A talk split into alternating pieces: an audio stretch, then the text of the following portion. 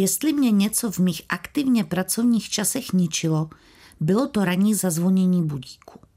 Ta chvíle, kdy mi hlasitý zvuk přetrhl nad ránem tvrdé spaní, ten bezdechý úlek, bušení srdce a snaha tu věc plácnout dřív, než zbudí lidi okolo, kteří si třeba ještě mohli pospat. Nesnášela jsem to tak dalece, že jsem si vypěstovala sebezáchovnou dovednost budit se chvíli předtím, než budík zazvoní. To v sobě ovšem skrývalo jedno reálné nebezpečí. Dejme tomu, že jsem se probudila čtvrt hodiny nebo i deset minut před určeným časem. Co myslíte, že následovalo? Plácla jsem budík, aby neřval, když už jsem vzhůru. Logicky. Zavrtala jsem se zpátky pod deku. Vždyť mám ještě čas. Logicky. Následně zase usnula. Logicky. A pak zaspala. Taky logicky. Dnes mi budík zvoní jen málo kdy, protože se snažím řídit svoje aktivity tak, aby brzké vstávání nezahrnovaly. Sama od sebe se obvykle budím mezi půl sedmou a sedmou, což mi pro můj obvyklý časový rozvrh naprosto vyhovuje.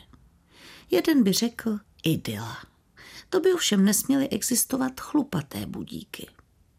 Víte, o čem mluvím, že? Jsou podstatně účinnější než ty klasické, protože plácnutí je rozhodně nezastaví. Naopak mají radost, že si chcete ještě za tmy hrát.